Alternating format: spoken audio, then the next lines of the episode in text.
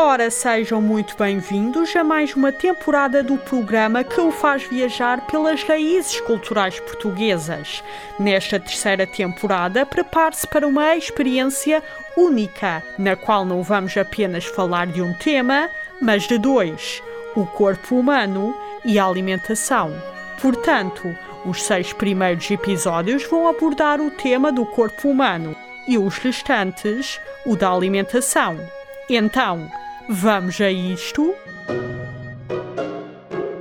Pensar nas expressões. Bem-vindos a mais uma temporada do programa que o faz ficar curioso quanto à língua portuguesa. Ora, eis que vamos dar início a esta jornada de 12 episódios com uma expressão que eu acho extremamente engraçada no que toca ao seu significado. Ai, não acreditam que é muito cômica?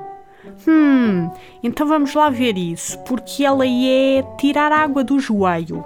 Só para contextualizar quanto a isto de ser engraçada, ela significa o mesmo de ir urinar.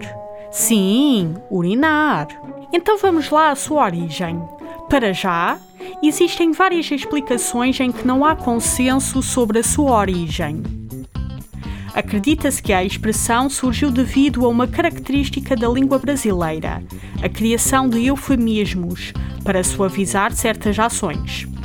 Por isso, a expressão tirar água do joelho seria uma maneira menos deselegante que os homens inventaram para dizer na frente das senhoras que iam efetivamente urinar.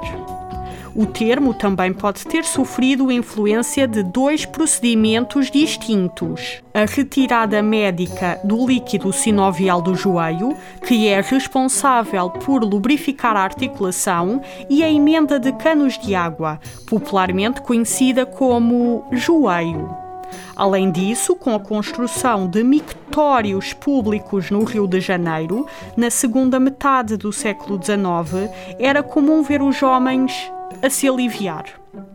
E dependendo do ponto de vista, dava a ilusão de que a pessoa estava literalmente a tirar água do joelho.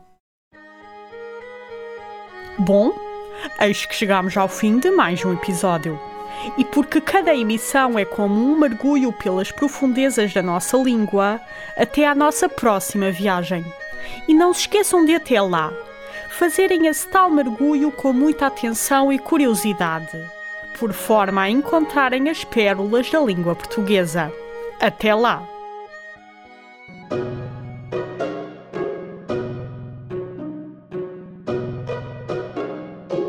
Pensar nas expressões. Bem, eis que a edição de hoje chega ao fim. Até à próxima emissão. Não se esqueçam de, até lá, serem curiosos quanto às expressões que costumam usar. Este programa foi gravado nos estúdios da Universidade Autónoma de Lisboa.